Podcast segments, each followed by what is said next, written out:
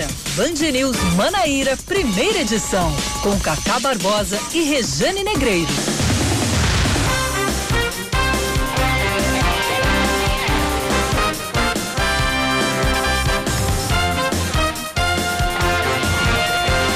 Nove horas, 30 minutos em João Pessoa, nove e meia na Paraíba. Bom dia, bom dia, bom dia. Hoje, até que enfim, depois de uma semana de 18 dias, é sexta-feira, hoje dia 30, 30 de outubro de 2020, começando mais um Band News Manaíra, primeira edição comigo, Cacá Barbosa, e com ela, sempre ela, Rejane Negreiros. Bom dia, Rejane. Bom dia, Cacá, e bom dia, pessoal. Eita. Semana também durou 18 dias para você? Ave Maria, total. Chegava, eu tava dizendo ontem, meu Chegava o Natal e não chegava sexta-feira, né? Exatamente. Eu disse, cara, pra mim tinha que ser sexta já. Tá Meu Deus. Super demorada, mas chegou ela. Chegou, graças chegou, a Deus. Chegou, eita, nós. E eu vou lhe dizer, dia 30, daqui a 16 dias estaremos escolhendo prefeito ou prefeita. E não é só isso, estaremos aqui também, né? Também. Estaremos aqui. Samara Gonçalves está ali queimando pestana, já preparando tudo para a gente também trazer a nossa cobertura no dia da eleição, dia 15 de novembro. Exatamente. Vai pegar fogo. Vai pegar fogo, pai. É, tem que falar perto do microfone, senão o pessoal não Sério? te ouve. Não perto tá... do microfone, não. Apontar tá. para o microfone, botar a boca tá. direcionada para o microfone. Vai pegar fogo, aliás, já está pegando fogo. Minha gente, que calor é esse? Calor na temperatura Em térmica e calor na temperatura política. Mas a gente fala sobre isso já já aqui na Band News FM, porque são 9h32. Vamos aos destaques de hoje. Profissionais do setor de eventos da Paraíba se reúnem hoje com o prefeito João Pessoa, Luciano Cartacho. Um protesto estava marcado para acontecer ontem à tarde, mas foi suspenso com a confirmação do encontro de logo mais. A Associação Paraibana dos, Produ- dos Promotores e Profissionais de Grandes Eventos, a PAGE, quer que a prefeitura e o governo do estado flexibilizem dentro dos protocolos sanitários eventos como shows e casas noturnas proibidos desde o início da pandemia do coronavírus em março. Olha, já está em andamento a Operação Finados da Polícia Rodoviária Federal. A ação iniciada às zero hora de hoje se estende até às 11h59 da noite de segunda-feira, que é o dia de finados. De acordo com a PRF, durante o feriadão aí, né, caminhões, carreatas, outros veículos de carga vão ser proibidos de circular nas rodovias federais em trechos de pista simples. Hoje a restrição vai das quatro da tarde às 10 da noite, enquanto que amanhã vai das 6 da manhã ao meio-dia. João Pessoa atinge apenas 30% da meta de vacinação contra a poliomielite, a, paralisia infantil. De acordo com o chefe de imunização municipal, Fernando Virgulino, 43 mil crianças de 1 a 5 anos precisam se vacinar na capital, mas até o momento, quase 14 mil tomaram a vacina, ou seja, 30%. A gente tem que falar sobre isso. Para atingir, sobre, atingir esse número, a Prefeitura realiza amanhã, dia D, das 8 da manhã ao meio-dia, nas unidades básicas de saúde, nas policlínicas e no Centro Municipal de Imunização, o antigo Lactário da Torre. Olha, pela primeira vez em 257 anos de história, a tradicional Romaria da Penha não vai ser realizada. Por causa da pandemia, o formato da festa, né, de Nossa Senhora da Penha foi completamente reformulado, com missas sendo celebradas durante 13 dias consecutivos. Os fiéis que quiserem participar de alguma celebração no santuário devem agendar previamente. As missas também vão ser transmitidas, tá, nas redes sociais. Atualmente realizada no último sábado de novembro, a festa foi transferida este ano para o período que vai de 1 a 13 de dezembro. Isso por causa do segundo turno das eleições municipais. O relatório final do acidente que matou âncora da Band News FM e do Jornal da Band, Ricardo Boechat, e o piloto Ronaldo Quatrucci aponta que a queda foi causada principalmente pela manutenção da aeronave, pela falta de manutenção da aeronave. A conclusão é do CENIPA, o Centro Nacional de Investigação e Prevenção de Acidentes Aeronáuticos, e foi obtida com exclusividade pelo repórter Valteno de Oliveira da Band. manutenção feita de forma adequada, correta, acompanhando eh, todos os eh, movimentos de motor necessários para que os motores nunca apagassem em voo, né? desligassem em voo, e não era esse o caso. Um acidente que dava para ser evitado. Em 11 de fevereiro do ano passado, Boechat e o piloto decolaram de Campinas, no interior paulista, onde o nosso âncora participou de um evento e seguiram para São Paulo. O helicóptero caiu na rodovia Anguera, na altura do Rodoanel, que fica na região metropolitana. De acordo com o um relatório de 65 páginas, o tubo de distribuição de óleo da aeronave estava entupido. A troca do óleo, que deveria ser feita uma vez por ano, chegou a ficar sem ser realizada por mais de três anos. O helicóptero pertencia à empresa RQ Serviços Aéreos. Ou seja, tragédia anunciada. Pois é, poderia Se ter sido evitado. Se não fosse Boechat, seria qualquer outra qualquer pessoa, outra pessoa, né? E o piloto também. Mas é, é, é, o, o, acidente estava fadado a acontecer, visto que não tinha manutenção. Pois é. Vamos falar de esporte, Regiane, é você. Campinense e Atlético de Cajazeiras se enfrentam amanhã às quatro da tarde no estádio Amigão, em Campina Grande. A partida é válida pela décima rodada da fase de grupos da Série D do Brasileirão. A Raposa ocupa a quinta posição do grupo 3 da competição com 10 pontos. O Trovão Azul aparece na cola com 9 pontos em sexto lugar.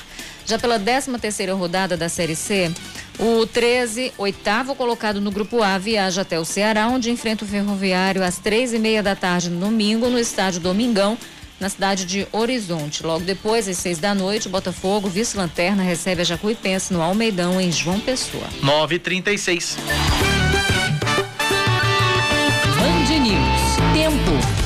A sexta-feira na capital paraibana, de acordo com a meteorologia, deve ser de sol entre nuvens, não deve chover, mínima de 24 graus, máxima de 30, agora 29 graus. Tá quente, viu? Exatamente. Vamos embora para Campina Grande. Agora, trazendo as informações do tempo por lá. Semana termina com previsão de sol entre nuvens, nada de chuva, mínima de 21, máxima de 32. Em Campina Grande, os termômetros estão marcando 28 graus, ou seja, também tá super quente por Campina, né? 9 da manhã, mais 37 minutos agora na Paraíba. 9911-9207 é o nosso WhatsApp. Você participa durante toda esta manhã e durante todo o dia de hoje da programação da Band News FM Manaíra. 9911-9207, 9911-9207. Participe, mande sua mensagem, nos ajude a fazer o noticiário local aqui na Band News FM Manaíra. São 9 da manhã, mais 37 minutos agora na Paraíba, 9 e 37. Vamos falar da Romaria da Penha, Rejane Negreiros? Romaria da Penha que é, este ano, devido à pandemia, após aí 257 anos de tradição, este ano a Romaria da Penha não vai ser realizada da forma como nós conhecemos, da forma como nós estamos habituados. É, a mais tradicional peregrinação cristã, por causa da pandemia do coronavírus, teve o formato reformulado. O reitor do santuário, Monsenhor Nereudo Freire, explica que nesta edição a paróquia vai realizar missas durante 13 dias consecutivos. Assim nós teremos 13 noites de celebração da Eucaristia, ou 13 noites de celebração da missa. E assim convidamos todos os devotos a estarmos unidos em oração. Algumas pessoas poderão participar no santuário. Teremos aproximadamente 160 lugares e você poderá é, fazer sua inscrição através das mídias sociais do santuário. Mas não haverá romaria tradicionalmente realizada no último sábado de novembro, a data da festa foi transferida este ano para dezembro por causa do segundo turno da eleição. Inicialmente foi cogitada a possibilidade de uma peregrinação da imagem de Nossa Senhora da Penha pelos bairros da cidade, mas o Monsenhor Nereudo explicou que a ideia foi descartada diante do risco de aglomeração de fiéis. Então nós optamos, juntamente com a Arquidiocese da Paraíba, para a festa acontecer do dia 1 de dezembro até o dia 13. No dia 12, que é a noite do sábado, nós teremos a celebração da Eucaristia presidida por Dom Manuel Delso, o nosso arcebispo. Portanto, a formatação será uma outra de celebrações. Não haverá a romaria, não haverá carreata, não haverá peregrinação da santa pelos bairros precisamos cuidar bem da nossa vida. Até o tema para a festa desse ano foi escolhido com base na situação atípica causada pela pandemia. O Monsenhor Nereudo conta que é papel da igreja orar por esse tempo e pela conscientização de todos para o bem comum. Estamos numa pandemia e precisamos preservar a vida. Preservar a vida é ter sensibilidade, sensatez, para que assim possamos mudar alguns costumes, alguns hábitos. Agora em 2020 estamos celebrando duzentésima, quinquagésima festa de Nossa Senhora da Penha, que tem como tema Senhora da Penha, ajudai-nos a cuidar do próximo e da casa comum e dai-nos sabedoria para superar as crises. As celebrações também vão ser transmitidas nas redes sociais da paróquia durante todos os dias da festa de Nossa Senhora da Penha.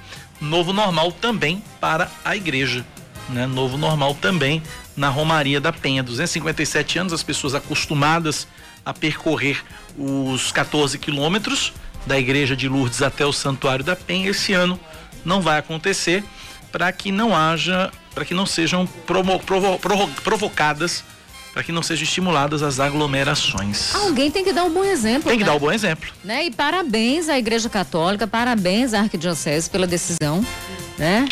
É, eu sei que, que tem muita gente que tradicionalmente todos vai para a Romaria, né? Que é uma questão de fé forte, enfim, muito grande. Então, mas existe um cuidado, existe uma preocupação que prevalece que é a preocupação com a vida e com a saúde dessas pessoas. Então, parabéns à Arquidiocese pela decisão e pelo bom senso. A gente está vendo aí, a gente está em campanha eleitoral. E tudo que, é, é tudo que a gente não vê, né? E é tudo que a gente não vê, né? É, uma, é um desrespeito filho da, filho da mãe. Com todo mundo. Com todo mundo. Primeiro com as pessoas que estão trabalhando. Não é? Não tem gente trabalhando? É um desrespeito com a própria equipe. E é um desrespeito com o eleitor. Use máscara. É o mínimo. É o mínimo que se pode fazer. E aí o que a gente está vendo é um, um, um, além do desrespeito, essa insanidade, essa irracionalidade motivada por uma campanha política e pelo desejo de ganhar uma eleição. É e... candidato abraçando, é candidato beijando, é candidato colocando o menino no colo, é candidato. É... Oi. É candidato dizendo, sabe o quê? Pouco me importa sua vida e sua saúde. Eu que quero mais eu, é ganhar. Eu quero ganhar a eleição. Sabe? Então abra o olho você. Preste atenção nos candidatos. Eu estou prestando atenção nisso. Também. Tenho Preste atenção nos candidatos. Veja o que eles estão fazendo. Veja quem é que respeita você, sua vida, sua saúde, a saúde do próximo. Estamos aí. Não é brincadeira. Não é brincadeira. Tem gente dizendo que a pandemia acabou. Tem gente agindo como se se a pandemia tivesse acabado, mas não é brincadeira. A gente está vendo uma segunda onda em outros países e sabe o que foi que aconteceu? É, é, é o, o, vírus ele sofreu uma mutação. Os estudos têm, têm mostrado, pelo menos lá na Eu Europa, isso, tem um, há uma mutação uma, do vírus. Uma variação do vírus, tem uma variante do vírus. Exatamente. E aí outras pessoas estão adoecendo. E, e, e aí, imagine isso aqui. A gente já tem Manaus. Manaus sofrendo novamente, né, uma situação difícil porque abriu mais cedo que todo mundo. Achou que já tinha passado e o negócio voltou com força total. E isso pode acontecer aqui também. E mais, tem gente que não sente nada, mas tem gente sequelado profundamente. Verdade. Isso quando não morre. Não é, Cacá? Então tem gente tendo sérios problemas de circulação, sérios problemas neurológicos por conta da Covid. Então não vamos brincar não, gente. A vacina ainda não saiu. Pois a vacina é. não está pronta. Quando a vacina estiver pronta é que a gente vai poder é, recuperar o, o, o, nosso, a nossa vida normal. Enquanto não tiver vacina para a Covid-19, para o coronavírus, esqueça. E é importante você falar isso demais, Cacá, porque existe um movimento anti-vacina terrível. E esse é inclusive um dos assuntos que a gente vai tocar agora, mas especificamente falando sobre Covid, estão politizando, estão partidarizando o assunto, politizando o assunto, como se a vida não fosse primordial, como Verdade. se ela não fosse a preocupação primeira. E deve ser. Bom, não tem vacina para Covid ainda, mas, mas... tem vacina contra a poliomielite na Paraíba e tem vacina sobrando porque, de acordo com a Secretaria Estadual de Saúde, mais de 84.800, quase 85 mil crianças ainda precisam se vacinar aqui no estado. A gente está na linha com Milena Vitorino, ela é assessora técnica do Núcleo de Imunização. Milena, bom dia, seja bem-vinda à Rádio Band News FM. Olá, bom dia a todos. Milena, me diga uma coisa para a gente começar esse nosso bate-papo. A, a, a, campanha nacional de vacinação termina hoje, é isso? Isso, ela iniciou no dia 5 e está previsto para terminar hoje. Né? Até o final do dia a gente vai ter uma posição se será prorrogada ou não. Mas até então é, ela termina hoje. Agora, é, aqui no estado, como é que está o percentual de vacinas? Passamos da metade, não foi? Passamos da metade do público-alvo aqui na Paraíba, não foi, Milena? Isso, a gente está com a cobertura de 63,89%, é, né? 70 é, municípios já atingiram, estão com a cobertura ok, mas a gente tem ainda 84.587 crianças a serem vacinadas. Né? Ô, ô, Milena, eu queria que você falasse, como assessora técnica do núcleo de imunização, eu queria que você falasse para o nosso ouvinte a importância de uma vacina contra a poliomielite. Ontem eu estava falando aqui, comentando aqui na rádio, exatamente a importância na minha vida da vacina contra a poliomielite, porque eu sou de uma geração que era vacinada todos os anos em todas as campanhas. Inclusive, eu, particularmente, eu adorava ir para o posto de vacinação, porque era uma vacina que você não tomava furo né? Você não gotinha, tomava injeção, né? era gotinha e eu achava a gotinha deliciosa e inclusive eu tomava com o maior prazer do mundo. Deliciosa? Eu achava, Aquela adorava. Adorava. Mas eu queria que você falasse, Milena, sobre a importância da vacinação contra a poliomielite, por favor. Então, é, a poliomielite é uma doença erradicada aqui no Brasil, né? Porém, é, ainda tem circulação em alguns países, né? Então a gente tem que se preocupar, tem que levar as crianças a serem vacinadas né, para que essas doenças não voltem. Né? Os pais têm que, é, infelizmente hoje existe fake news que termina que é, os pais é, terminam não levando, né, achando que é uma doença que não pode ser voltada. Né? Então, assim, a gente tem que, que se alertar e tem que levar essas crianças a serem vacinadas. Né? Então, crianças de 1 a 5 a menores de 5 anos, os pais levem para serem vacinados contra a poliomielite. Né? É uma doença que a gente tem que estar tá atenta pra, para que ela não volte né, para o nosso Brasil. Bom, é, então fica aí o apelo, fica aí o alerta, fica aí o, o chamado para que as pessoas, os pais e as mães e os responsáveis levem suas crianças, procurem um posto de vacinação para é, tomar a gotinha contra a poliomielite, que é extremamente importante, uma doença que já está, como Milena disse, erradicada no Brasil já há algum tempo, mas que uh, não pode voltar ao nosso convívio. Milena, obrigado pela participação aqui na Band News, Milena. Um forte abraço para você. Eu agradeço, obrigada. Tchau, obrigado, tchau. bom dia. Tá aí, Rejane Negreiros, nove da manhã, 48 minutos. Pois é, é, é, é, importante lembrar, a Milena falou aí da, da polio, né? E o Brasil não tem mais casos de polio, mas graças também às vacinas, o Brasil não tem, Cacá, mais casos de difteria, de coqueluche, né? E, e é graças a esse programa de, de imunização. Por exemplo, e a gente sabe que muitas dessas doenças trazem sequelas que são irreversíveis. Ela muito bem lembrou disso. Né? Então, quando a gente tem é, uma redução do número de crianças vacinadas, né, a gente tem sequelas e a gente tem sobrecarga dos serviços de saúde, que acabam deixando, por exemplo, de atender pessoas com outras doenças para cuidar daquelas que estão com doenças que poderiam ser evitadas evitadas por causa da vacina. Então, a vacina a gente sabe que é, é um mecanismo de proteção que, que evita uma série de coisas.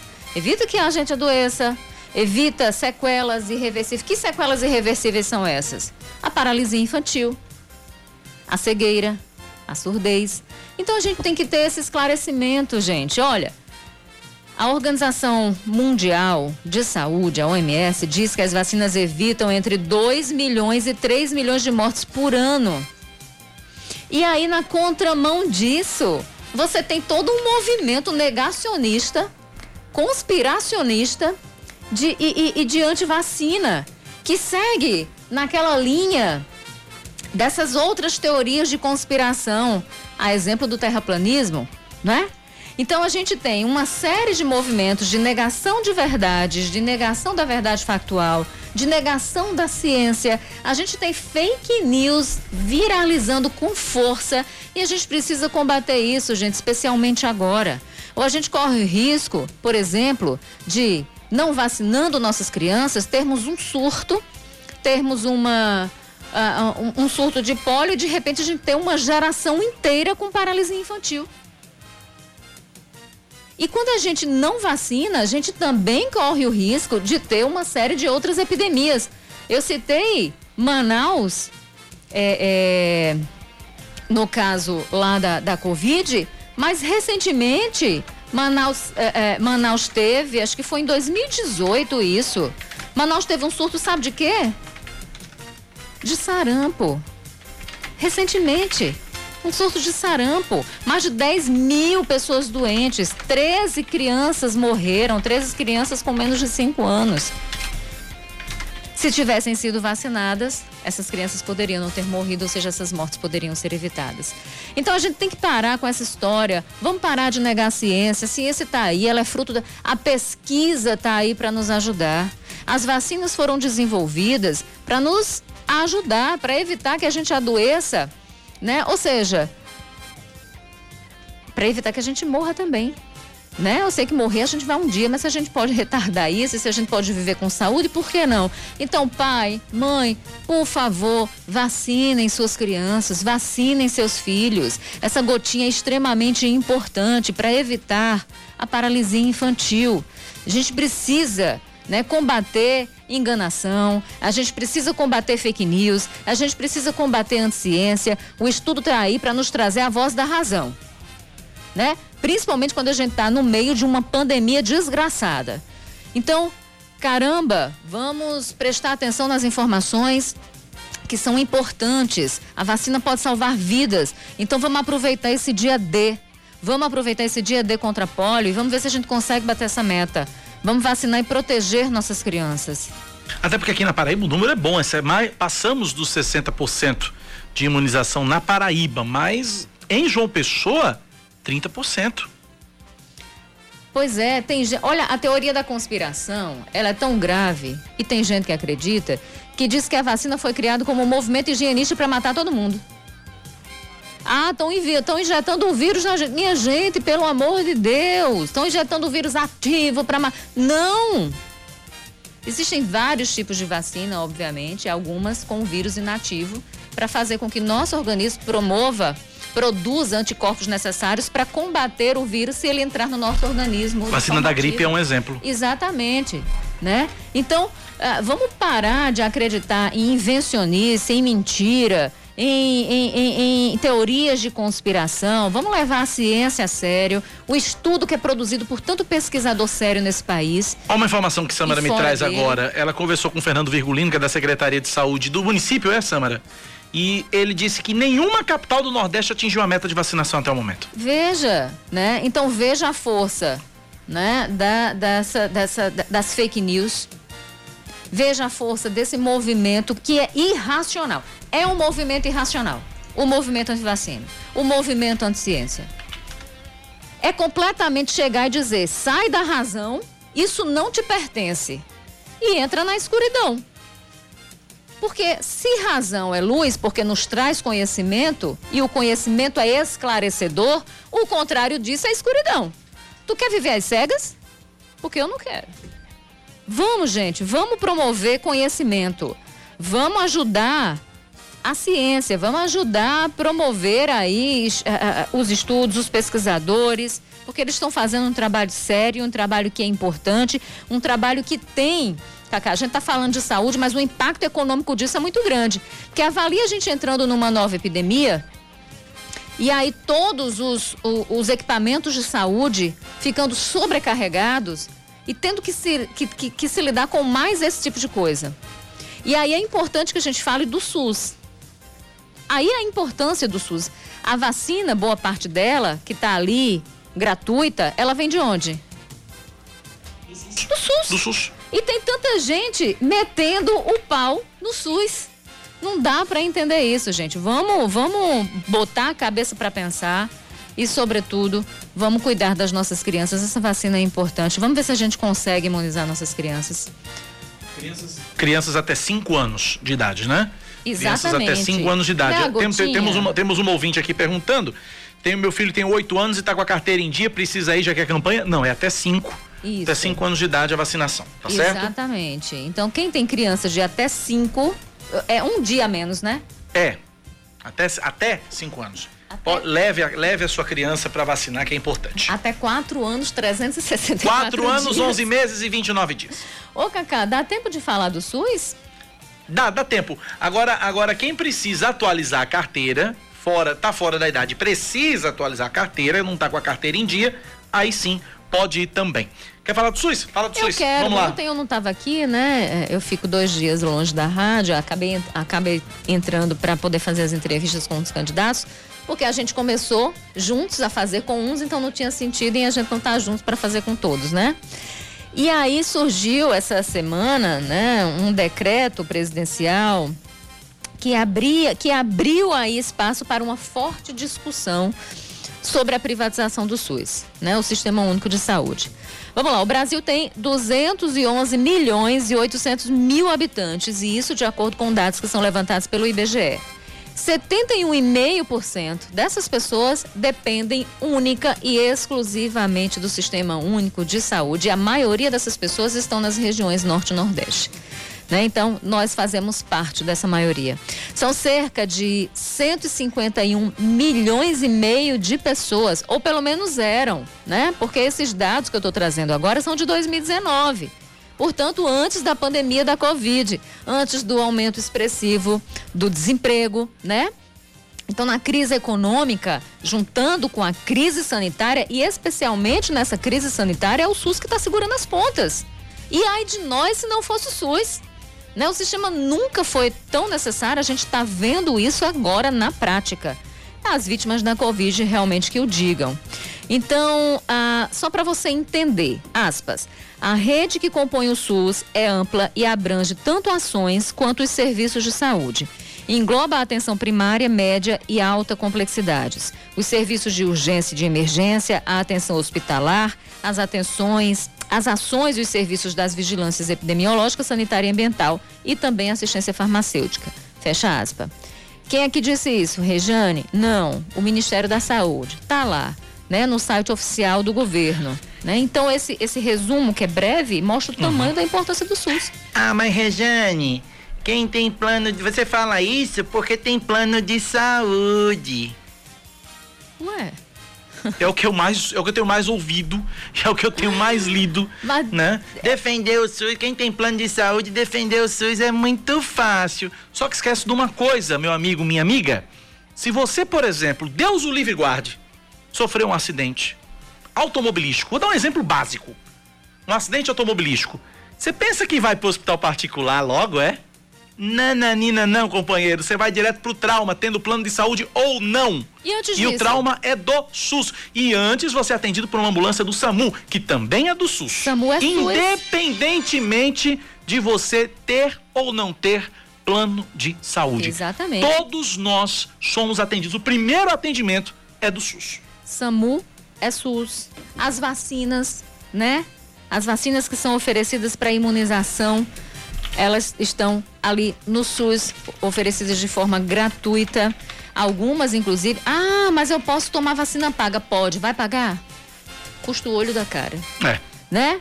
Então, precisou do hospital, do, inclusive Cacacito, o hospital de trauma, que é, é- é referência em traumatologia, em queimados, É. né? Então você tá em casa, São João, soltando fogos, queimou, vai para onde? Pro trauma. Pois é. Então eu sinto dizer que o Sistema Único de Saúde não é só para pobres, é para todos nós, né?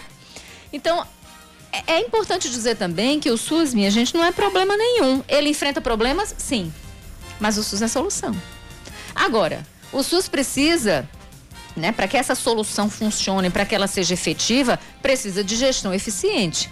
Né? Precisa de métodos mais modernos de prestação de contas, por exemplo. Precisa de transparência e precisa, sobretudo, de recursos. É falácia dizer que o SUS tem dinheiro de rodo. Não é assim. Né? Então, se o objetivo, por exemplo, e essa é a discussão, privatizar a saúde pública, isso nem poderia se fazer por, eh, via decreto. Nem poderia, passar longe, porque é inconstitucional. A discussão teria que passar primeiro pelo Congresso, via PEC, uma proposta de emenda à Constituição, e, obviamente, de- de- é, é, ser- dificilmente seria aprovada. Né? Quando a gente fala de SUS, a gente fala, a gente tem que lembrar do princípio da universalidade, né? Então o serviço ele está presente na pequena cidade e ele está presente na metrópole. Ele tem uma cobertura universal. Essa é a característica primeira. E se você privatiza, essa característica pode ser seriamente comprometida. Tem uma série de discussões.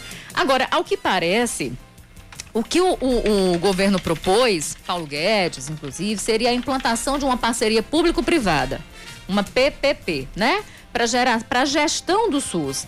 Essa me parece que foi a proposta ali do governo, o objetivo do decreto, decreto 10.530 é, autorizava estudos de viabilidade para incluir as unidades básicas de saúde do país em programas desse tipo, de PPP.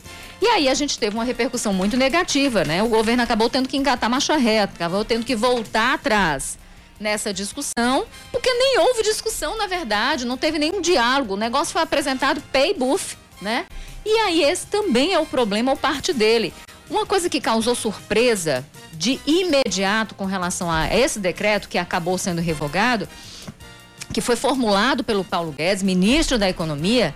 Então, uma coisa que também causou surpresa e que o Carlos Eduardo, que é presidente do Conselho Nacional de Saúde de Secretários, ele lembrou, é o seguinte, ele disse: é uma loucura ter um decreto do Ministério da Economia para falar sobre atenção primária. É muito esquisito esse modelo porque parece ser uma PPP, né, uma parceria público-privada, mas não deixa claro. A UBS, em tese, não é lucrativa para gerar investimento por parte da empresa. Percebe aí? Esse ponto é crucial. Então, não ficou claro, vai ser privatização, vai ser uma parceria público-privada, né? Mas uma UBS não é lucrativa, como é que ela gera investimento por parte de... Como é que uma empresa vai investir? Enfim, e aí não custa a gente lembrar aqui duas coisinhas. Primeiro que não é da competência da União legislar sobre isso, decidir sobre a gestão do SUS nos municípios, é a competência do município.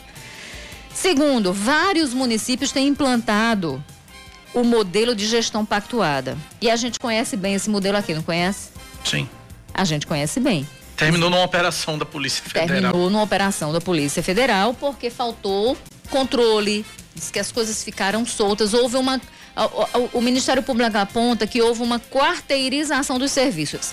O, o, o, se terceirizou o serviço de saúde e a terceirizada quarteirizou. A terceirizada terceirizou. Ter, é, exatamente. E aí o que Foi um que... passo repassa gigantesco, você já reparou? Isso, pois é. Né? O governo que passou para a Cruz Vermelha, no caso, a Cruz Vermelha repassou, né? Exatamente. E o problema nisso é que não tinha uma coisa chamada licitação nesse, nesse, nesse repasse, nesse segundo é. repasse. E aí a coisa ficava frouxa e era, não era possível fazer a gestão eficiente dos contratos. E como é que faz gestão desse jeito? Não tem como. Hum, claro, a coisa fica frouxa. Não tem como. Então, a gente tem um, um, um exemplo que não foi saudável aqui. Né? Então, municípios, vários municípios implantaram com algum sucesso esse tipo de gestão aqui no país, mas a gente também teve resultados péssimos em outros municípios. O, o, a moral da história toda é que é preciso avaliar de uma forma muito criteriosa esses resultados, né? E, e, esse debate, esses, esses resultados positivos e negativos, é preciso colocar na balança. Peraí, vamos ver como é que fica esse negócio. Né? E o debate, gente, envolvendo o SUS, o sistema único, a saúde pública, o dinheiro, da, o dinheiro que é nosso do público, ele deve acontecer à exaustão. Porque o SUS não é um negócio empresarial. O SUS é a materialização do direito universal à saúde que está lá garantido na Constituição de 88. É uma das poucas coisas que funcionam, inclusive. Capenga, tem problemas? Tem. Mas aí o problema é de gestão. Aí o problema é de financiamento. O problema não é o SUS, né? Então é preciso aprimorar, é preciso promover, inclusive, uma série de melhorias para assegurar, inclusive, a dignidade da pessoa humana. Qualquer coisa na contramão disso, a gente não pode aceitar, a gente deve rechaçar. Então, é importante debater o SUS, mas o melhoramento, a, a aprimoração desse SUS e a melhoria do serviço universal para que todos de fato tenham direito e garantia à saúde pública. Intervalo 10 e 4, a gente volta já.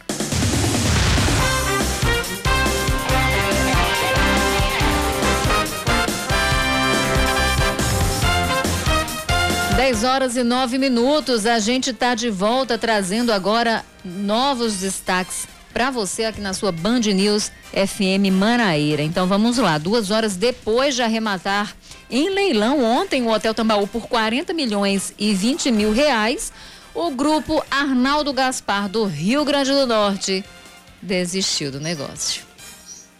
O lance mínimo era de 65 milhões e 900 mil reais, mas havia a possibilidade de arremate por um valor inferior de acordo com o edital, que foi o que aconteceu, né? Então, no primeiro leilão, foi estabelecido o valor de 131 milhões para o arremate do hotel, e aí não teve lance nenhum. Agora, um arremate que deu um lance inferior de 40 milhões de reais aguarda o parecer da Justiça do Estado no Rio de Janeiro, do Ministério Público do Rio de Janeiro e do administrador da massa falida para arrematar o hotel. Por que no Rio de Janeiro? Porque o leilão foi feito lá. A Paraíba confirma 252 novos casos de Covid-19 e 7 óbitos em 24 horas. Os dados são do boletim divulgado ontem pela Secretaria Estadual de Saúde. João Pessoa é o município que confirmou o maior número de novos casos, com 57. Cabedelo é a segunda cidade com 23, seguida de Cajazeiras com 21 novos infectados. Até o momento, 132.231 pessoas contraíram a doença, 107.984 se recuperaram e 3.083 morreram. A ocupação total de leitos de UTI em todo o estado é de 36%. Vamos seguindo, trazendo outros destaques. A CEMOB reativa a linha 520 Altiplano Epitácio a partir da próxima terça-feira, com 10 viagens diárias. Os moradores do bairro estavam sendo atendidos pela linha L001 ou é I, é I, I001, que vai até o, o terminal do Altiplano. Ontem, as linhas 105 e 9901, 9901 Mangabeira Valentina, né, também receberam reforço nas viagens. Seguindo com mais um destaque para você, a Receita Federal paga hoje o, lote residual de restituição do Imposto de Renda 2020 do mês de outubro. Na Paraíba, 2.414 contribuintes recebem no total pouco mais de 6 milhões e 400 mil reais. As consultas podem ser feitas pelo site receita.gov.br ou pelo telefone 146. Olha, o Instituto Butantan é, freta seis aviões para transportar a matéria-prima do Coronavac, ou da Coronavac, na verdade, né, da vacina, da China aqui para o Brasil. A informação é da colunista da Band News FM, Mônica Bergamo. A Agência Nacional de Vigilância Sanitária aprovou a importação esta semana e a previsão é de que o carregamento desembarque por aqui mês que vem, dezembro né? Dezembro? Não, ainda novembro, né? A gente tá novembro, a gente tá em outubro ainda, ainda calma. Agora falta a China autorizar o envio ao Brasil para que 40 milhões de doses comecem a ser produzidas. A vacina, no entanto, só vai ser aplicada na população com o registro da Anvisa. São seis aviões fretados três aeronaves regulares que vão transportar essa matéria-prima da Coronavac para cá. O insumo chega em formato líquido em bolsas refrigeradas de 200 litros. A Fiocruz também se prepara para importar da China o IFA, que é o ingrediente farmacêutico ativo da vacina de Oxford. A expectativa é de que os insumos cheguem em dezembro, também de acordo com Mônica Bergamo. Falar de esportes agora. Em votação realizada ontem, o 13 elege o Conselho Deliberativo. Os novos membros já foram empossados e permanecem nos cargos pelos próximos dois anos. Agora, de acordo com o Estatuto do Clube, o Conselho se reúne logo mais às 11 da manhã para definir a mesa diretora e as comissões. Também fica a cargo do Conselho a convocação do pleito para a diretoria executiva do Galo, que também deve acontecer este ano, mas que não há data definida. O atual presidente 13 ano, Walter Cavalcante Júnior pode tentar a reeleição, mas ainda não se manifestou se vai concorrer. 10 e 13 na Paraíba, uma informaçãozinha rápida que chegou agora é que é, foi registrado agora há pouco um forte terremoto na Grécia. Terremoto na Grécia. Tremor teve magnitude 7, atingiu a ilha grega de Samos e a costa da Turquia, ao norte de Istambul, segundo o Serviço, Serviço Geológico dos Estados Unidos. Ainda não há informações de feridos. 10 e 13 agora na Paraíba. O assunto é eleições 2020.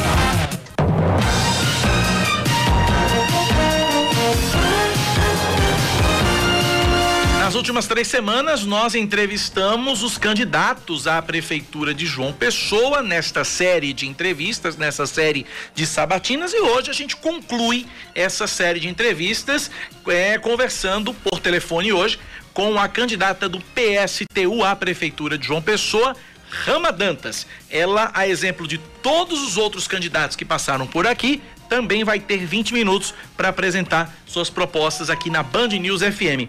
Candidata Rama Dantas, bom dia, seja bem-vinda à Rádio Band News FM Manaíra. Minha primeira pergunta, ela é comum a todos os candidatos.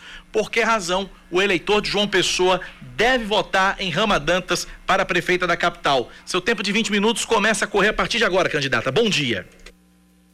Bom dia, bom dia a todos que estão me ouvindo é, por que, que Rama Dantas é candidata. Não, não, desculpa, candidata. Rama a pergunta é por que o eleitor de João Pessoa deve votar em Rama Dantas? Ah, tá, obrigada. Por que, que o eleitor de João Pessoa deve votar em Rama Dantas? Porque a nossa candidatura, ela tem um recorte de classe né? E a gente quer discutir com os trabalhadores, com o povo pobre, com as mulheres, com os negros da nossa cidade, porque a gente precisa construir uma alternativa de saída das condições de miséria, de fome, de opressão, né? De, que nós da classe trabalhadora sofremos. Então, a minha candidatura é uma candidatura de alternativa para sair dessa relação dos governos que aí passaram, que privilegiam o lucro em vez da vida, que governam para os que têm dinheiro no, na nossa cidade e esquecem a periferia, esquecem o povo pobre. Então, é a candidatura para discutir com, a, com os trabalhadores, o povo pobre, uma nova forma de governar na João Pessoa a partir de conselhos populares. Por isso que nós estamos chamando todos os trabalhadores, as mulheres, os negros, os desempregados junto conosco, não apenas votar na nossa candidatura, mas junto conosco construir uma alternativa de saída desse sistema que é extremamente cruel, onde a classe trabalhadora trabalha e produz a riqueza do, desse país e, e essa riqueza é, apropria, é apropriada por poucos. Rejane Negreiros pergunta para a candidata do PSTU à Prefeitura de João Pessoa, Rama Dantas. Nesse sentido, bom dia. Nesse sentido, o que, que difere a sua candidatura de outras candidaturas é, de, de espectro ideológico muito semelhante ao seu, como o PCO, o P, né, que aqui estiveram também com esse discurso. Então, o que, que difere? Por que, que escolher Rama e não escolher os demais? Primeiro, entender que esses projetos não questionam a ordem vigente. Né? Já visto, por exemplo, o UP está aliado com os partidos como o PT e outros partidos que querem administrar o capital, né? Então, a, a propositura do nosso partido, aquilo que nós defendemos para a sociedade, que é de uma transformação radical, onde o povo de João Pessoa tem em suas mãos a gestão municipal e a Câmara Municipal a partir da organização dos conselhos populares, não é aquilo que pensa esses partidos que que estão aí, os partidos reformistas, que querem administrar dentro desse sistema. Enquanto que a gente quer construir é, um plano emergencial de saída desse sistema para que nós, trabalhadores, quanto pobres, desempregados, possamos reverter essa lógica de que a, a prefeitura, que é o municipal, sempre está a serviço daqueles que detêm dinheiro, dos empreiteiros, e não está ao serviço da quem realmente necessita, que é os trabalhadores e o povo pobre. A senhora fala em convocar conselhos populares. Como esses conselhos atuariam, candidata? É, a nossa proposta é gerir com a população, com os conselhos populares o que, que seriam esses conselhos populares? Seriam organizações nos bairros, por categoria, por segmento, que eles estariam elaborando né, as demandas e as necessidades do seu setor do seu bairro.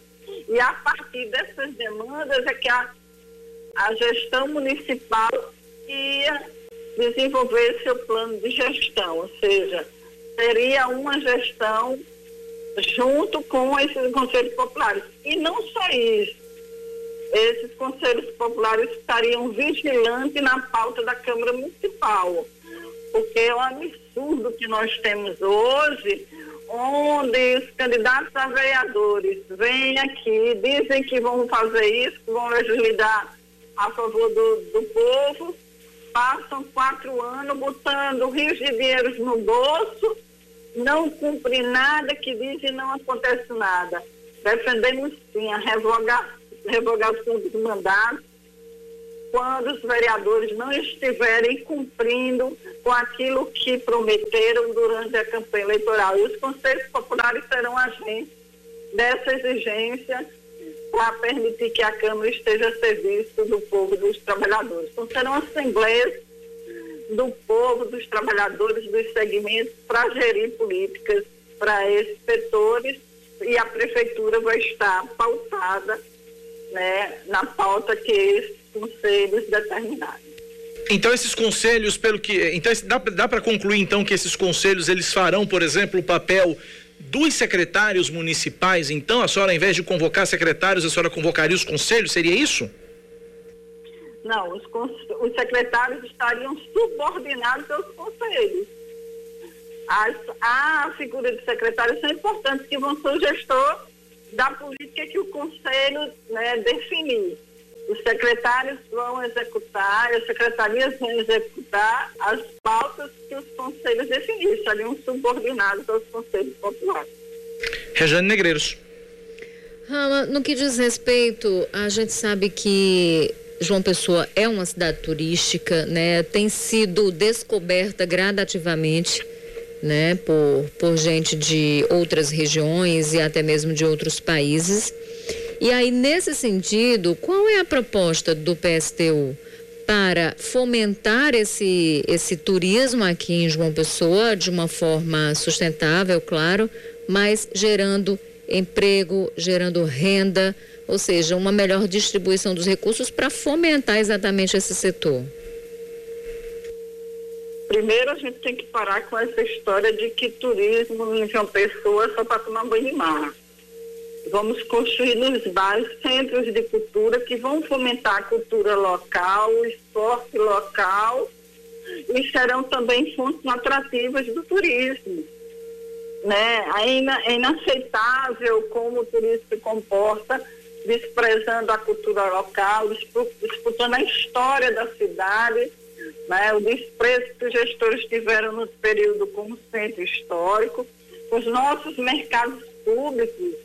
Né, eu estava discutindo com a comunidade do Rangel, né, e um dos, do, uma das pessoas colocava o que, é que foi feito com o dinheiro que tem lá a placa, mais de 400 mil para pintar muros das feiras, né, dos mercados públicos. Então, se você equipa a reforma a partir de uma visão de utilizar os mercados públicos como atrativo turístico e associado à cultura local. Então, por exemplo, é, no bairro do Rangel, você tem um mercado público abandonado que poderia ser um equipamento de turismo e também de lazer para a população local, associado, por exemplo, à cultura local, que na rua de trás a gente tem uma grande cirandeira então a gente precisa entender que o turismo ele tem que sair apenas da orla e dos bairros.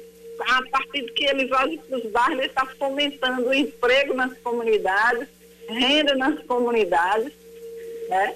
E a gente vai estar tá, né, valorizando também a cultura local. Por isso a importância da criação dos centros de cultura, para não só fomentar a cultura popular nos bairros, mas também profissionalizar esses agentes. Então, a dizer que a gente precisa ah, também né, respeito... né, inverter a lógica, como eu sempre diz, da gestão, onde se gasta rios de dinheiro para se autopromover com propaganda, ou seja, rios de dinheiro para divulgar que fez um asfalto, para divulgar que subiu um muro, que fez um reparo numa praça, e não destina dinheiro algum teremos o contato com a candidata Rama Dantas. Eu acabei de parar o relógio aqui, a gente vai refazer o contato com a candidata. É, daqui a pouquinho a gente refaz o contato com a candidata Rama Dantas, perdemos o contato e a gente, para a gente prosseguir com a entrevista com a candidata Rama Dantas do PSTU à Prefeitura de João Pessoa. Eu vou fazer o seguinte: temos 10 minutos e 22 segundos de entrevista ainda, o relógio está parado aqui. Eu vou fazer um intervalo. Na volta a gente retoma para os últimos 10 minutos de conversa com a candidata Rama Dantas do PSTU. Intervalo é rapidinho, a gente volta já já aqui na Band News FM. 10 horas 27 minutos, a gente está refazendo o contato com a candidata Rama Dantas do PSTU. Enquanto isso, a gente traz o mais destaques aqui nesta manhã de sexta-feira. Uma escola particular de ensino infantil consegue eliminar na justiça e pode retomar as aulas presenciais em João Pessoa. A autorização da juíza Ailzia Fabiana Borges Carrilho vai de encontro ao decreto da prefeitura que restringe a volta presencial para o ensino médio e superior. De acordo com a magistrada, a escola comprovou que durante a pandemia fez um estudo sobre o impacto da suspensão prolongada de aulas para crianças e adolescentes adolescentes. Além disso, a unidade fez uma análise de biossegurança com uma empresa credenciada. A Procuradoria-Geral do município ainda não se pronunciou sobre a decisão. A Paraíba ganhou 1.870 postos de trabalho formal é, em setembro de 2020, né? De acordo com o CAGED, o Cadastro Geral de Empregados e Desempregados. Foram 13.015 admissões, 11 mil 145 desligamentos, né, demissões. Uma variação positiva nesse caso de 0,46%. No acumulado do ano, de janeiro a setembro, a Paraíba já perdeu 6.955 empregos formais, uma variação de menos 1,68%. Foram 87.750 contratações e 94.705 demissões. A queda no número de passageiros causada pela suspensão ou diminuição de voos no aeroporto Castro Pinto de janeiro a setembro deste ano é de 464.396 passageiros em relação ao mesmo período do ano passado. Em 2020 foram registrados 527.141 passageiros, enquanto que no ano passado esse número foi quase o dobro, 991.537. De acordo com a empresa responsável pelos aeroportos de João Pessoa e Campina Grande, em janeiro de 2020, antes da pandemia, 21 voos diários atendiam a capital paraibana. O decreto de calamidade pública e o aumento dos casos de contaminação reduziram o fluxo para apenas um voo diário. Com a retomada, que se, que se intensificou em outubro, João Pessoa passou a ter 12 voos diários. A Comissão de Orçamento da Assembleia Legislativa da Paraíba aprovou o relatório preliminar da Lei Orçamentária Anual 2021. A LOA do ano que vem prevê o investimento de 13 bilhões e 300 milhões de reais, incluindo todas as receitas. O texto tem como relator o deputado estadual Tião Gomes do Avante. Agora começa o calendário de tramitação para a votação do projeto final de lei pelos deputados, com as emendas podendo ser apresentadas até o dia 23 de novembro. O Itamaraty confirma que uma das três vítimas do ataque à faca em uma igreja católica de início no sul da França era brasileira. A baiana Simone Barreto Silva, de 44 anos, era mãe de três filhos e morava na Europa havia 30 anos. Simone trabalhava como cuidadora de idosos e organizava eventos relacionados à cultura brasileira, como uma festa de Emanjá, em Nice. Em nota, o governo brasileiro condenou condenou veementemente o atentado e manifestou solidariedade aos cristãos e fiéis de outras religiões que sofrem perseguição por causa da crença. O consulado geral em, país diz que, do, em Paris diz que presta assistência à família da brasileira. O suspeito de ter sido o autor do ataque foi baleado e está preso. Esportes, Rejane. Quatro jogos abrem amanhã a 19 rodada da Série A do Campeonato Brasileiro no Engenho, no Engenhão. O Botafogo recebe o Ceará. Em Itaquera, o Corinthians enfrenta o líder internacional. No Couto Pereira, o Coritiba pega o Atlético Goianiense e no Castelão tem Fortaleza e Fluminense. Já no domingo, Flamengo e São Paulo jogam no Maracanã, Esporte Recife e Atlético Paranaense na Ilha do Retiro. Santos e Bahia na Vila Belmiro, Goiás e Vasco em Goiânia e Palmeiras e Atlético Mineiro no Allianz Parque. Já na segunda-feira, o Grêmio e Bragantino encerram a rodada em Porto Alegre. 10 e 30 na Paraíba, contato refeito com a candidata do PSTU, Rama Dantas, à Prefeitura de João Pessoa. Quando o, o, o, a ligação caiu, candidata, a senhora ainda tinha 10 minutos e 22 segundos. A senhora falava sobre a questão do turismo, que é a questão de geração de emprego e renda. Seu, é, seu tempo volta a contar a partir de agora, candidata. Pode prosseguir com o raciocínio. Ok, então é isso, aquilo que eu vinha dizendo, né? A gente tem que ter um turismo que interiorize para os bairros né, e que gere emprego e renda, que valorize a cultura local, que permita, por exemplo, que nossos mercados tenham estruturas dignas, tanto para o povo trabalhar, como, como para ser um atrativo turístico.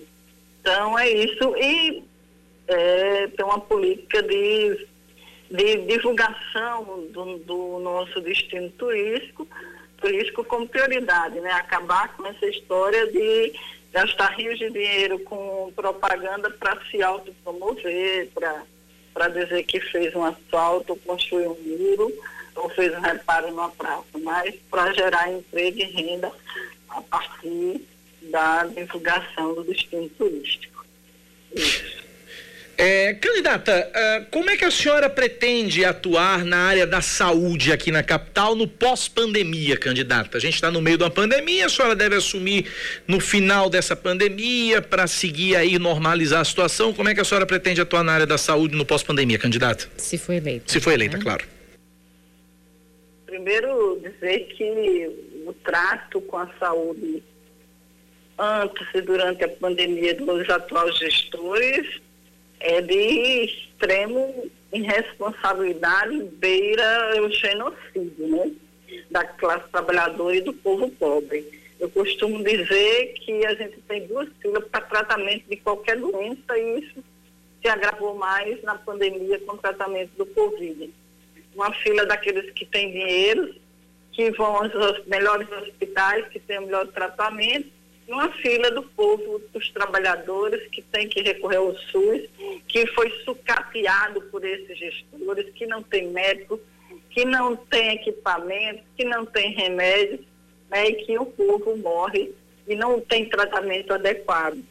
Pós-pandemia, independente se é pós-pandemia ou não, nós defendemos a estatização do sistema de saúde, não admitimos que alguém enriqueça às custas da vida das pessoas. Saúde é garantir a sobrevivência das pessoas à vida e a gente não vai permitir que alguém enriqueça às custas da vida das pessoas. Sistema de saúde público, gratuito, de qualidade para todos. Né? Tanto rico como pobres terão que ir para o mesmo hospital. E aí a gente vai ver que esse hospital vai melhorar muito. Então, essa... E como é que a senhora pretende fazer com que isso se torne realidade, candidata? Simples. Concessão pública de, de hospitais não teremos. Vamos investir, né? Dinheiro público em equipamento público. Vamos acabar com a farra dos incentivos fiscais. Vamos parar de pagar dívida pública, porque a gente já pagou essa dívida várias vezes. Basta de enricar banqueiros né? Basta de enricar é, grandes empresários e enricar é, grandes empreiteiros. Então, vamos garantir um grande plano de obras públicas gerido pelos trabalhadores que irão né, construir, reformar e garantir hospitais com qualidade na cidade de João Pessoa. Rejane Negreiros.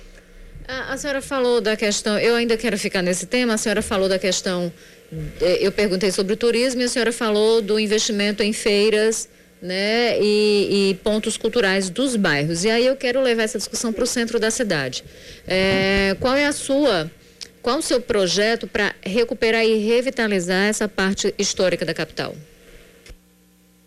É, primeiro assim, entender que, que um, um povo que não tem história, ele não, não evolui, né? Então a gente precisa preservar o nosso patrimônio histórico, preservar nossa história né, e utilizar isso não só como um resgate né, da nossa história, mas como um ponto turístico e principalmente de que a população de João Pessoa tem acesso à sua história, acesso ao centro histórico, sem um, um ambiente vivo de cultura, de lazer, para que a população de João Pessoa possa e nos domingos, nos finais de semana, né, possa ocupar o centro histórico como um centro de lazer e cultura da cidade para a cidade, não apenas né, como um atrativo turístico.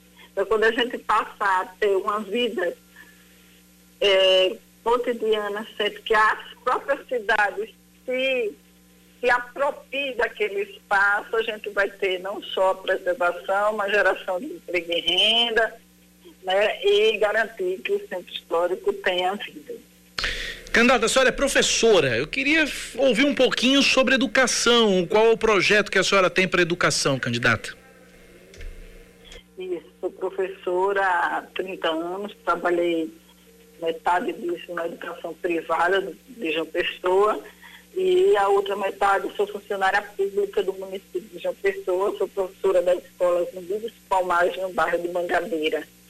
É, vivo a realidade concreta da educação no município de João Pessoa e, e, gostaria de dizer o quanto nós, trabalhadores em educação do município de João Pessoa, e os filhos dos trabalhadores, nossos alunos, estão abandonados por as gestões que passaram.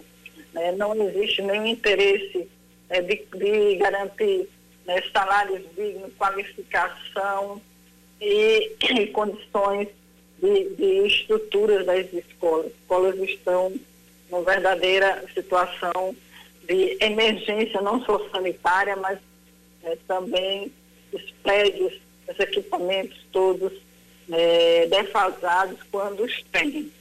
Dizer que educação, saúde, moradia e transporte para a gente é ações de garantir a vida do povo. E a gente tem que ter ações concretas do Estado para garantir isso. Teremos um projeto de educação onde a democracia na comunidade escolar vai ser o ponto principal. Vão ser os trabalhadores, vão ser os professores, os, os alunos, os pais e alunos que vão gestar que projetos político-pedagógicos querem para a sua comunidade. Democracia interna, assim como a gente vai construir os conselhos populares, as unidades escolares serão geridas por quem as faz. Né? Trazer imediatamente é, as, de volta as eleições para gestores, né? uma conquista de 24 anos de que o atual prefeito Luciano Cartaxa nos tirou. Né? Hoje os gestores das escolas municipais são indicados, né? que não tem nenhuma relação com a comunidade, que chegam e querem pôr políticas distintas aquilo que a comunidade necessita e quer. Então, abominar esse tipo de gestão de gestores. Então, na verdade, né, agentes do prefeito e não agentes da comunidade. Né, hoje são verdadeiros cabos eleitorais dos prefeitos e dos governadores e a gente precisa acabar isso e garantir democracia a partir de um processo também de estatização da rede de de escolas na nossa cidade para garantir educação pública de qualidade para todos. Candidata, rapidamente, a gente tem menos de dois minutos para concluir a nossa entrevista. Mobilidade urbana, o que, é que, a senhora pensa com relação ao transporte público da capital? A senhora tem um minuto e 45. Nossa, vou falar um minuto e 45, dizer primeiro que a gente vai criar empresa de transporte, municipal de transporte público para garantir a redução do preço da passagem rumo à tarifa zero, acabar com essa farra desses monopólios onde uma família enriquece a custa de transportes caros, né, a custa dos trabalhadores e do povo pobre. Gratuidade para alunos, para idosos, para desempregados e deficientes e garantir que, é, que a gratuidade no domingo para todos os trabalhadores para que eles possam ter direito a lazer. Quantos trabalhadores que eram domingo saem lá do Bar das Indústrias e ir à praia, ir ao centro histórico, fazer um lazer e não tem condições porque o transporte público é caro extremamente precário na nossa cidade. Então, dizer que é, nós vamos construir uma alternativa nesta cidade de transformação real e concreta da lógica que hoje esses candidatos aí, que já passaram pela prefeitura, já disseram que governa assim para os empreiteiros dessa cidade, né, que governa assim para desfalcar dinheiro da educação e dinheiro né, da saúde para beneficiar alguns em detrimento das péssimas condições de saúde e de educação.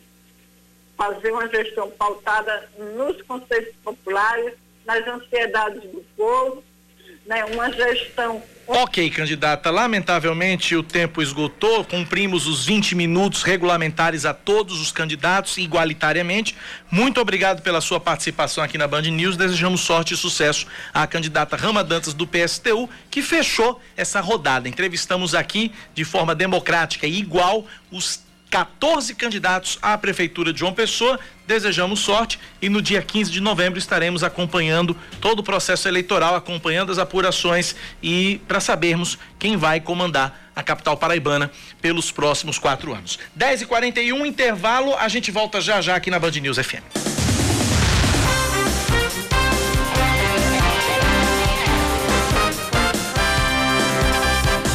10 e 44 de volta. Um relatório do CENIPA, o Centro de Investigação e Prevenção de Acidentes Aeronáuticos, aponta que condições meteorológicas adversas, atitude e indisciplina de voo do piloto levaram à queda da aeronave que transportava o cantor Gabriel Diniz, de 28 anos. É outro relatório, é outra história já.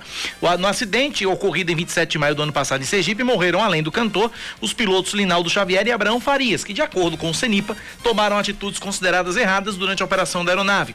O relatório afirma que o piloto não avaliou adequadamente os parâmetros para a operação do equipamento com a decisão do prosseguimento do voo em condições meteorológicas desfavoráveis. O Tribunal de Justiça da, Para... Justiça da Paraíba Nossa, julgou cara. inconstitucional uma lei municipal em Patos que obriga que as receitas médicas sejam digitadas em computador, datilografadas ou escritas em letra de forma.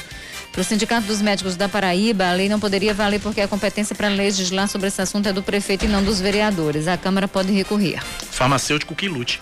Os governadores do Nordeste, incluindo o paraibano João Azevedo, se reúnem com o presidente do Supremo Tribunal Federal, ministro Dias Toffoli, por videoconferência. A pauta do encontro foi a discussão de uma ação em que os gestores questionam a forma de distribuição das cotas do salário e educação.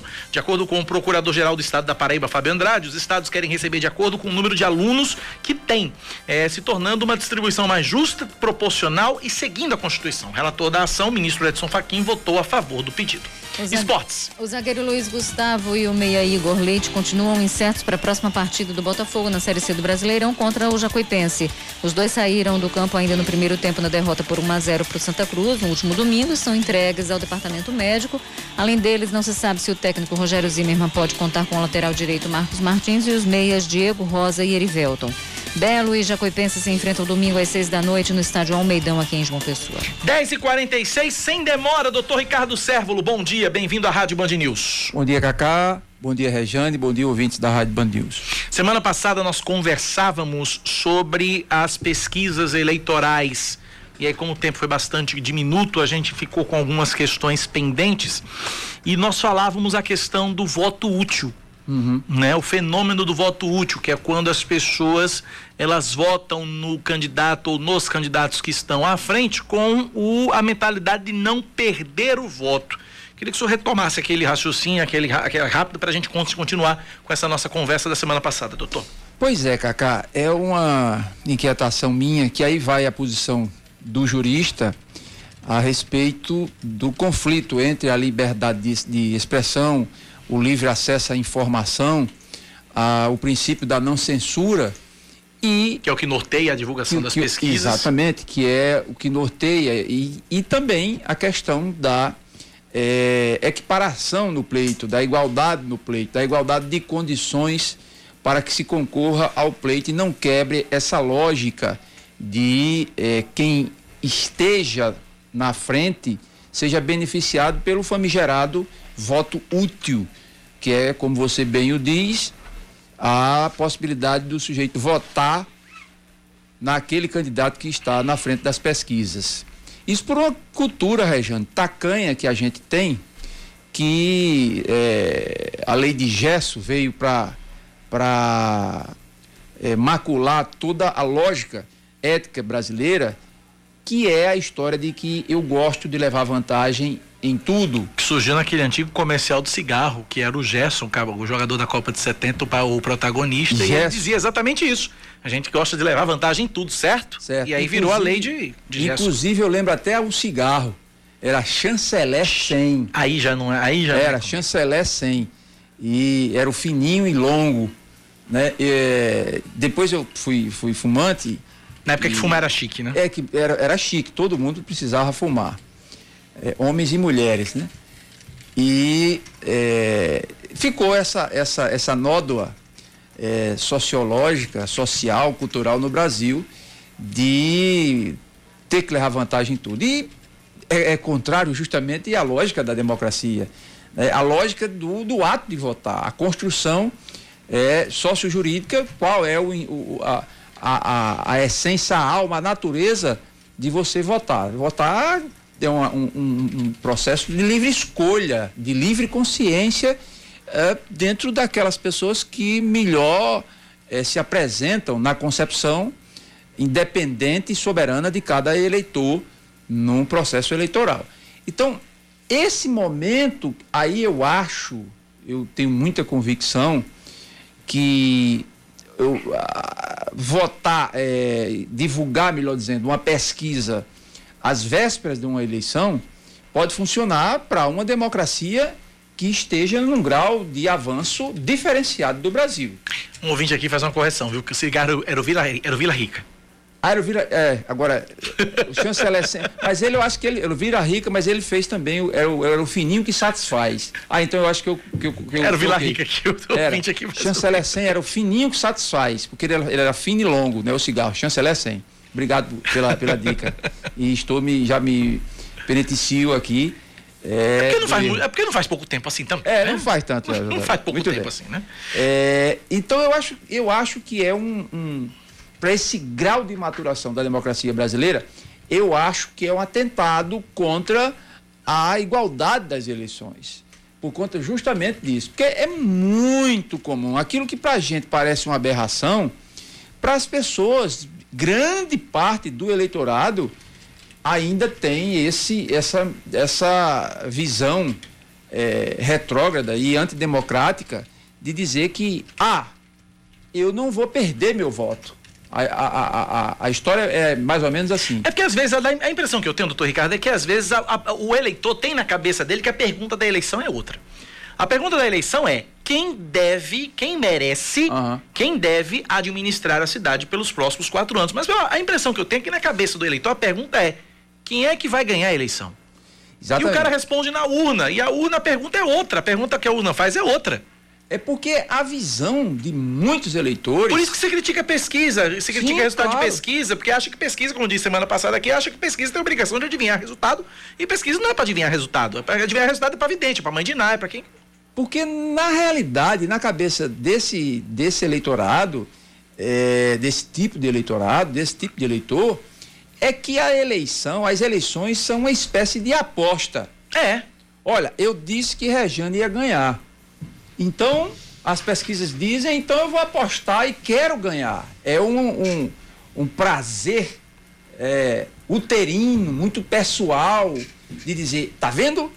Eu votei e acertei. Por quê? Só pode, só corre o risco de não ganhar, né? Dependendo é, de, quem, de quem chegar lá, né? Exatamente. Inclusive, é exatamente esse cenário trazido aqui por vocês que tem feito com que uma série de, de pesquisadores, né, é, debatam a democracia representativa. Uhum. Será que essa democracia representativa que nós conhecemos de fato, ela, ela, ela é o melhor modelo? Exatamente em virtude disso, né? Porque é, será que de fato esse voto é consciente? né? Ou é um voto que ele acaba sendo provocado por esses cenários, incluindo esse que o senhor está tá colocando aqui para gente. Exatamente. É, a gente tem uma tradição, diferentemente da Suécia, diferentemente dos Estados Unidos, que tem uma democracia semi-representativa, a gente tem essa, essa é, formatação dentro do cenário democrático como uma democracia representativa, aquela que você vota no sujeito para o sujeito. Aliás, você elege os, os, os agentes políticos para que eles é, façam as suas escolhas, para que ele represente é, você no parlamento, seja no parlamento, seja no executivo. Mas acho que o problema não está nesse modelo propriamente dito. O, o grande problema é a questão do, da, do, do grau de maturação cultural do, do, do eleitor, Mas da população. Uma coisa acaba levando a outra, né? A questão da maturação, a questão da educação, a questão sim, da sim. reflexão em torno desse processo. Então, a história do voto útil, ela cabe direitinho como exemplo para quem questiona esse processo da democracia representativa. Né? É, mas pior do que.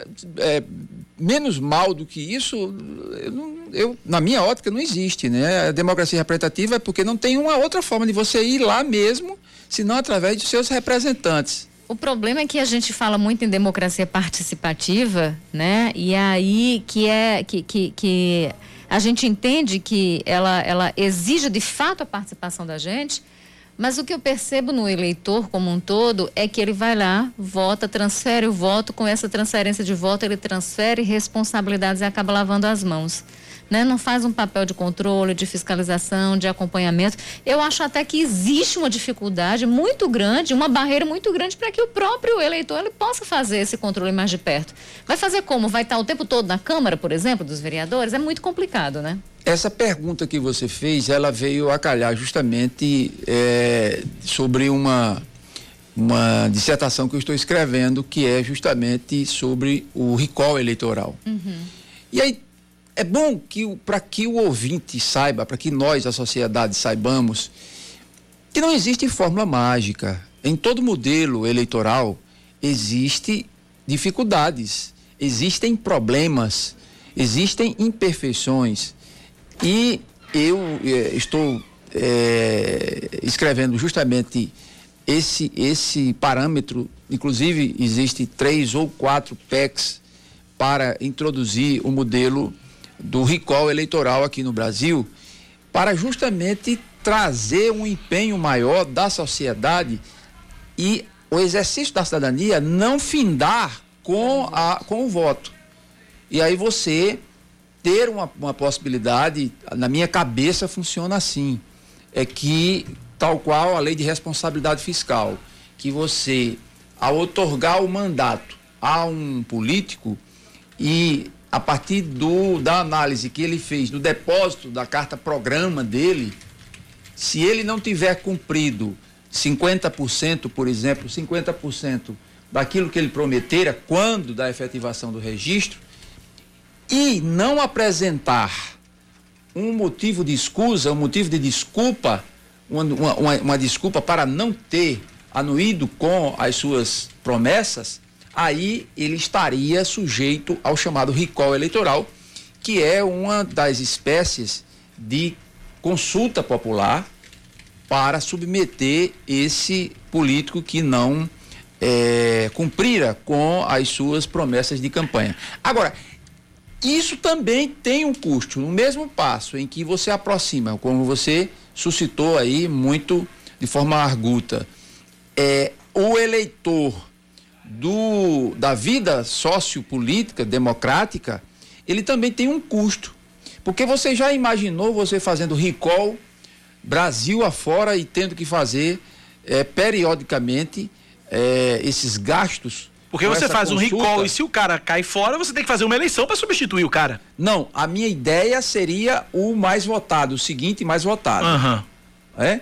Agora, é, existem isso propostas. promover de repente aquilo que as pessoas chamam ah, isso promove instabilidade, né? né? E aí. Isso. Você agora foi no ponto. É, é, é, é, bom conversar com. Porque a gente tem um exemplo, a gente tem um exemplo aqui do lado, lógico que não passou por um recall, mas eu não sei nem o que é que eu chamo, o que foi que aconteceu. Foi em Bahia.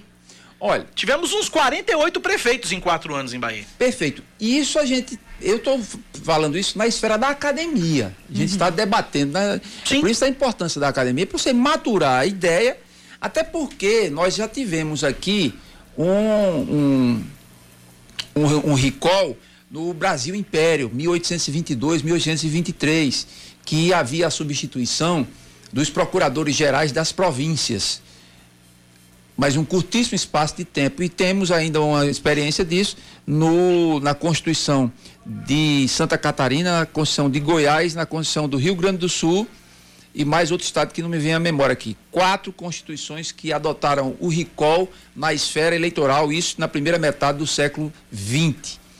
Então, o que você tocou é fundamental, é a questão da instabilidade, sabe? A democracia, ela é esse mecanismo fantástico né, que é, dá muitas opções, mas por ser democracia, ela oferece também muitos problemas. É uma via de mão dupla. Não há perfeição na concepção de democracia. Democracia é, é difícil. é, eu quero frisar muito bem isso. É muito difícil de viver em democracia. É verdade. É muito difícil. A gente acha que viver no autoritarismo é difícil. Não. De viver é, é, é abjeto, o autoritarismo deve ser repugnante, afastado. É, não restam dúvidas a respeito disso. Mas para um ditador de plantão, um mandatário de plantão, é fácil. É só na caneta, não tem é. discussão. Sim. É um monólogo. Isso. É um monólogo da tirania. Deu a ordem, pronto. Acabou. Né? A democracia é difícil porque a gente vê um copo que está pela metade, um dia está mais ou menos cheio, o outro dia está mais ou menos vazio. E aí eu quero deixar esse papo, eu espero participar na próxima, é, para que a gente fale exatamente disso, porque será que esse sistema majoritário ele, ele é eficiente? A gente fala sobre isso. Falamos sobre isso na próxima, na próxima conversa. Doutor Ricardo, obrigado mais uma vez pela presença. Forte abraço. Agradeço, saúde, paz e graça para todos. Ah. Rejane, 1 e 10, TV Manaíra Band, primeiro plano, também vai conversar com Rama Dantas logo mais na TV, né? É, e aí, como ela tá com suspeita de Covid, também vai ser pela... Na verdade, a filha dela, é né? A filha tá dele, com... né? É a, filha, filha dela. dela. E aí, enfim, a filha dela estando com suspeita, elas ali convivendo, é complicado sim, sim, sim. também. E aí vai ser remota, entrevista remota. Maravilha. Segunda-feira eu tô de volta, Rejane Negreiros está de folga porque segunda-feira é feriado e a gente está aqui de volta aqui na Band News FM. Amanhã, sete da noite, depois do futebol, tem Paraíba Gente. Vou conversar com Keila Melo, superintendente substituta da Polícia Rodoviária Federal na Paraíba. Abraço a todos, bom fim de semana. Vem aí o Band News Station. Tchau, tchau. Você ouviu Band News Manaíra, primeira edição.